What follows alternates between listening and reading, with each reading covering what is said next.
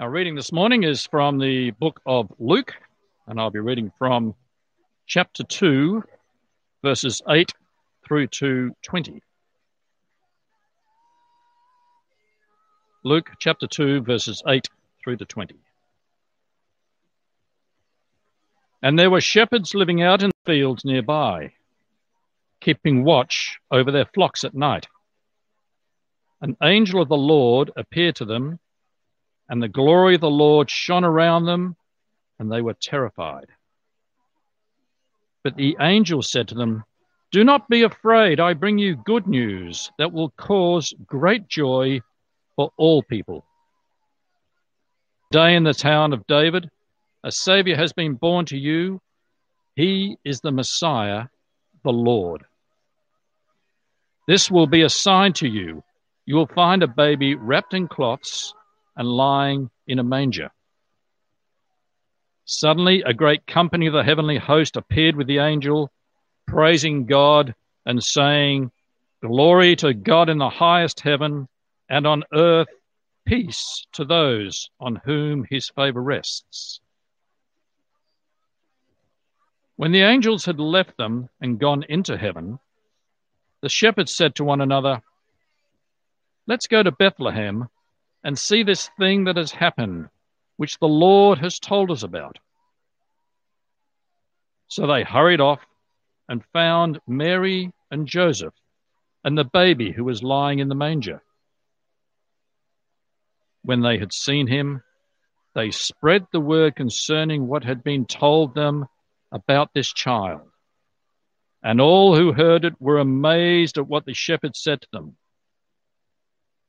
But Mary treasured up all these things and pondered them in her heart. The shepherds returned, glorifying and praising God for all the things they had heard and seen, which were just as they had been told.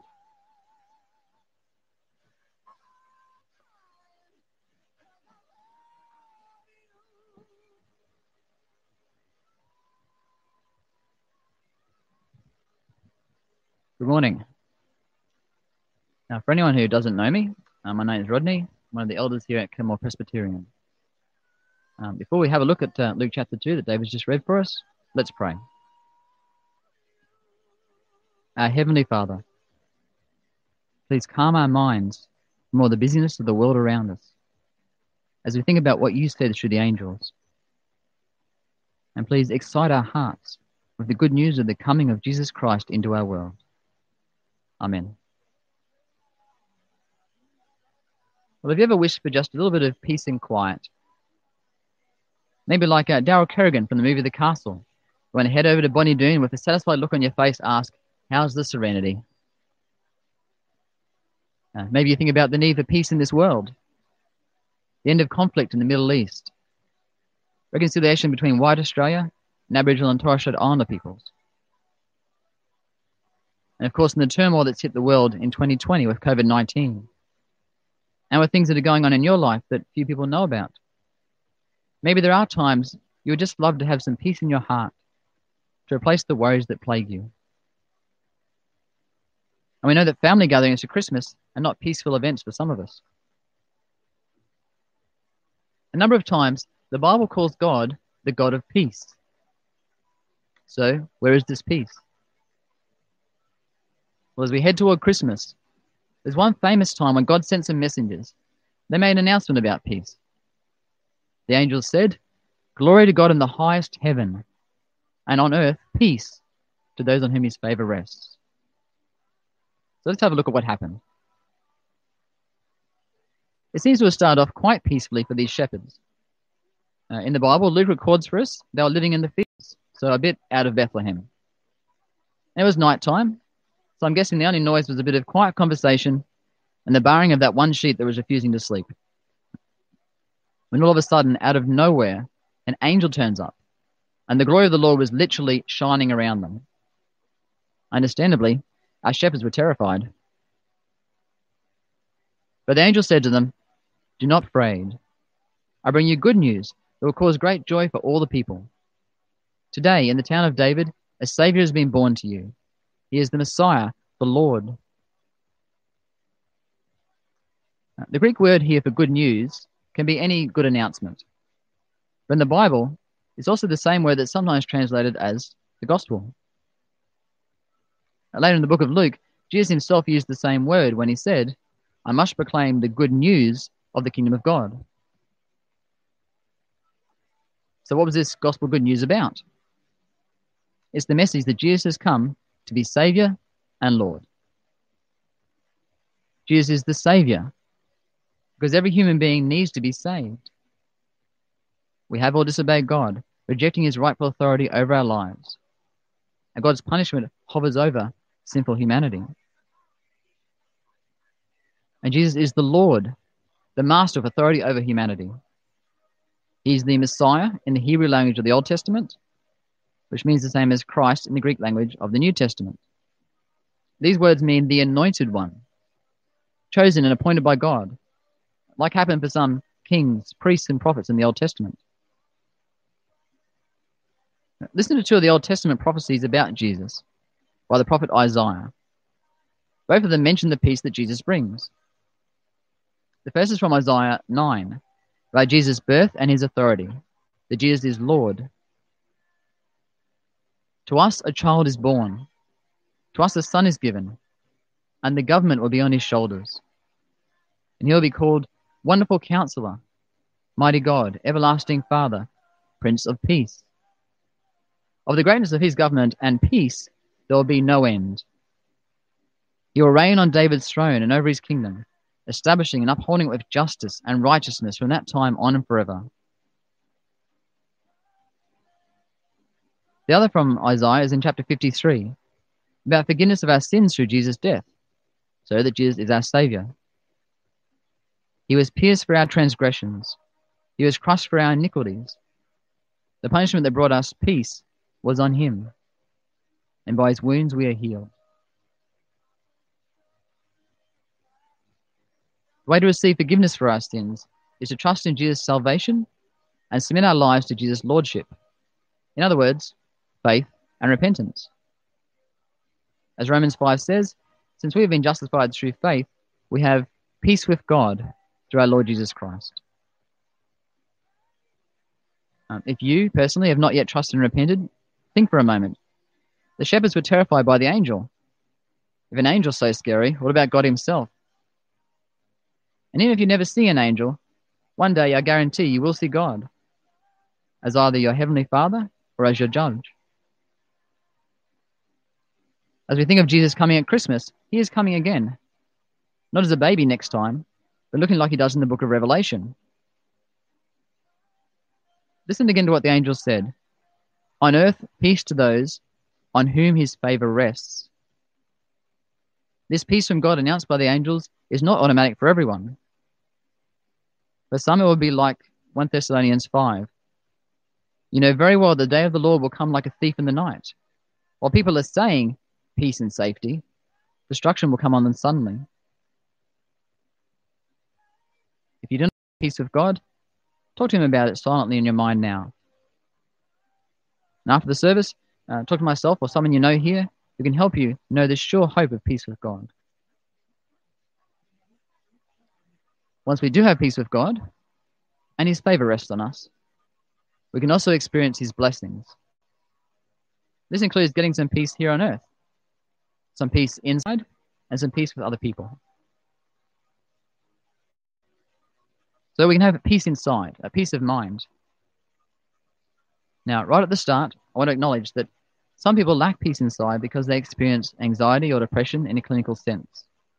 Be aware of that. And if that's you, please get help from professionals, family, and friends. But even then, God can sustain you. And the things I'll say now do still help. So, what does Jesus' peace inside look like? Think about Jesus' own life while he was on earth. He had a calm, unhurried manner and a clear sense of purpose. Despite the crowds and the busyness, he made time to stop for individuals. Um, I started this sermon by mentioning some of the distressing things we face in this life. Remembering them, you might feel I'm being unrealistic to say we can have peace inside. But this peace from God is for the real world. It's not wearing rose colored glasses and ignoring reality.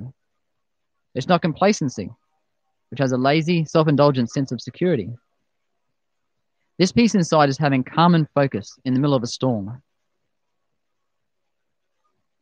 I signed up for some Advent emails in lead up to Christmas.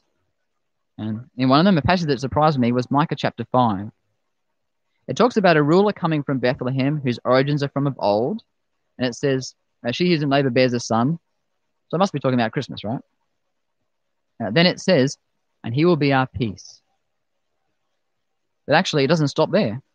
It says, He will be our peace when the Assyrians invade our land and march through our fortresses. I think these verses would have had an application or fulfillment back then in Micah's day, as well as at Jesus' human birth. And I'm sure they'll have a fulfillment in the next life, after Jesus has returned to establish his kingdom forever. It also gives us insight into how God's works here and now. Peace in the storm. This peace doesn't prevent other emotions from taking their rightful place. Uh, for example, a jolting sense of urgency is very helpful motivation. Uh, even Jesus allowed his anger to flare up against sin when that was appropriate. I'm thinking when he cleared the sellers out of the temple, if you remember that. The peace inside can be your usual state of being. There are at least two reasons to expect peace inside. One reason is our sure hope of eternal life. We're not scared of death. I have an old friend up in Townsville. His mother Helen passed away recently. I saw some of the funeral online. In the midst of sorrow and grief, they prayed for peace. And they had one big advantage. They knew Helen had trusted in God. She's looked after by God, and they'll see her again in the next life. We Christians do not grieve in the same way non Christians do. Another reason to feel peace inside is that we know God is sovereign and He cares for His children. He is omnipotent, all powerful and he is loving. We know that all things work together for good to people who love God, Romans 8. God has a plan, and we are part of it. This truth can calm our souls. Even for those things that God doesn't fix now, ultimately, anything that remains wrong and painful in this life, God will set right when Jesus returns, either by judging it so it is gone, or by renewing it so it's good. So, the big question how do we get this peace inside? I think there are two keys prayer and God's presence. Firstly, we get peace inside by prayer. Since we know God is sovereign and loving, we can hand things over to God. Philippians 4 says, Do not be anxious about anything, but in every situation, by prayer and petition, with thanksgiving, present your requests to God. And the peace of God, which transcends all understanding, will guard your hearts and your minds in Christ Jesus. Secondly, we can get peace inside through God's presence with us by the Holy Spirit. We know Jesus came to be God with us at Christmas, Emmanuel. 30 something years later, Jesus knew he was about to be taken to be crucified, then resurrected and ascended to heaven. So he got his disciples ready to recover after it happened. He knew he would not be with them much longer on earth, but he also knew that after he went to heaven, God the Father would send the Holy Spirit to be with us instead. So in John 14, Jesus said, All this I have spoken while still with you. But the advocate, the Holy Spirit, whom the Father will send in my name, will teach you all things and remind you of everything I've said to you. Peace I leave with you, my peace I give you. I do not give to you as the world gives. Do not let your hearts be troubled, and do not be afraid. Now, it is true that how close we are to God in our relationship with Him depends on our love for Him, shown through our obedience of Him. So, in that sense, our peace inside depends on our obedience. But God the Holy Spirit, who is in us, helps our obedience too. As we are led by the Holy Spirit and keep in step with Him, Galatians 5 says, that peace is one of the fruit of the Holy Spirit, one of the things that grows in our lives. And Romans 8 says, The mind governed by the flesh is death, but the mind governed by the Spirit is life and peace. At lunchtime on Tuesdays, I meet with other Christians in the city where I work so we can pray. Uh, one of them sent me a message saying, uh, Sorry, Rodney, won't be able to make it as it's manic busy. I'd love prayers of God's peace, as I nearly cried last week from how overwhelming it all is at the moment. Um, I've been looking at John 14 to get ready for this sermon, so I told her about this idea of obedience as how to get Jesus' peace. As I replied, I realized that could just make us feel guilty. If you don't have peace, is it because you're not obeying God? But like I said to her, as long as we are obeying Him, we don't have to stress about the rest. If you are obeying, you can have a sense of peace about whatever else is going on. It's a bit like Jesus said in Matthew 6 Don't worry, seek first His kingdom and righteousness. God will give you the food and clothes. As we obey, we are close to God and things will work out. And that confidence, that faith, enables us to feel peace inside. Jesus said in Matthew 11, Come to me, all you who are weary and burdened, and I'll give you rest. Take my yoke upon you and learn from me, for I am gentle and humble in heart, and you'll find rest for your souls. For my yoke is easy and my burden is light. Why do we try to put more burden on ourselves than what Jesus gave us? Stick close to Him and receive His peace inside. Of course, peace is not only about how each of us feels inside, peace is also peace with other people. Not merely the absence of conflict, but harmonious relationship with people. James 3 says that wisdom is peace loving, and that peacemakers is so in peace, reap a harvest of righteousness. We Christians aim for peaceful relationships with everyone we know or meet, whether they deserve it or not, even if they're hard to put up with even if they wrong us and we need to turn cheek. Jesus said in Matthew 5, Blessed are the peacemakers, because they'll be called children of God. Hebrews 12 says, Make every effort to live in peace with everyone. Of course, we Christians aren't naive. We realize we won't always achieve peace with other people. Like Romans 12 says, if it is possible, as far as it depends on you, live at peace with everyone. In fact, being a Christian will itself sometimes bring us into conflict with unbelievers. This is because our priorities and loyalties are firstly with God. Jesus said in Matthew 10, Do not suppose I have come to bring peace to the earth. I do not come to bring peace, but a sword. Anyone who loves their father and mother more than me is not worthy of me. Anyone who loves their son or daughter more than me is not worthy of me. Still, we desire peace and work for it. And as God's people, we are to set an example by being at peace with each other. Why shouldn't we Christians be at peace? We have a special bond and unity in our common salvation and our common mission in this world. Colossians 3 says, Let the peace of Christ rule in your hearts. Since as members of one body, you are called to peace.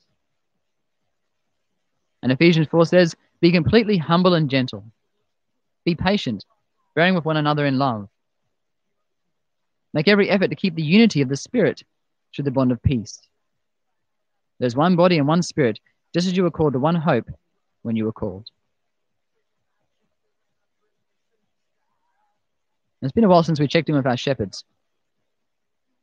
They'd heard from the angel the gospel good news. The long awaited Saviour and Lord, the Messiah, has come. And the angel said, This will be a sign to you. You'll find a baby wrapped in cloths and lying in a manger. When the angels had left them and gone to heaven, the shepherds said to one another, Let's go to Bethlehem and see this thing that's happened, which the Lord has told us about. So they hurried off. The shepherds didn't say, Well, these sheep aren't going to look after themselves, so we better stay here. Anyway, we trust what they said. They're angels. No, they were excited. They said, Let's go, and they hurried off. What happened? They found Mary and Joseph and the baby who was lying in the manger.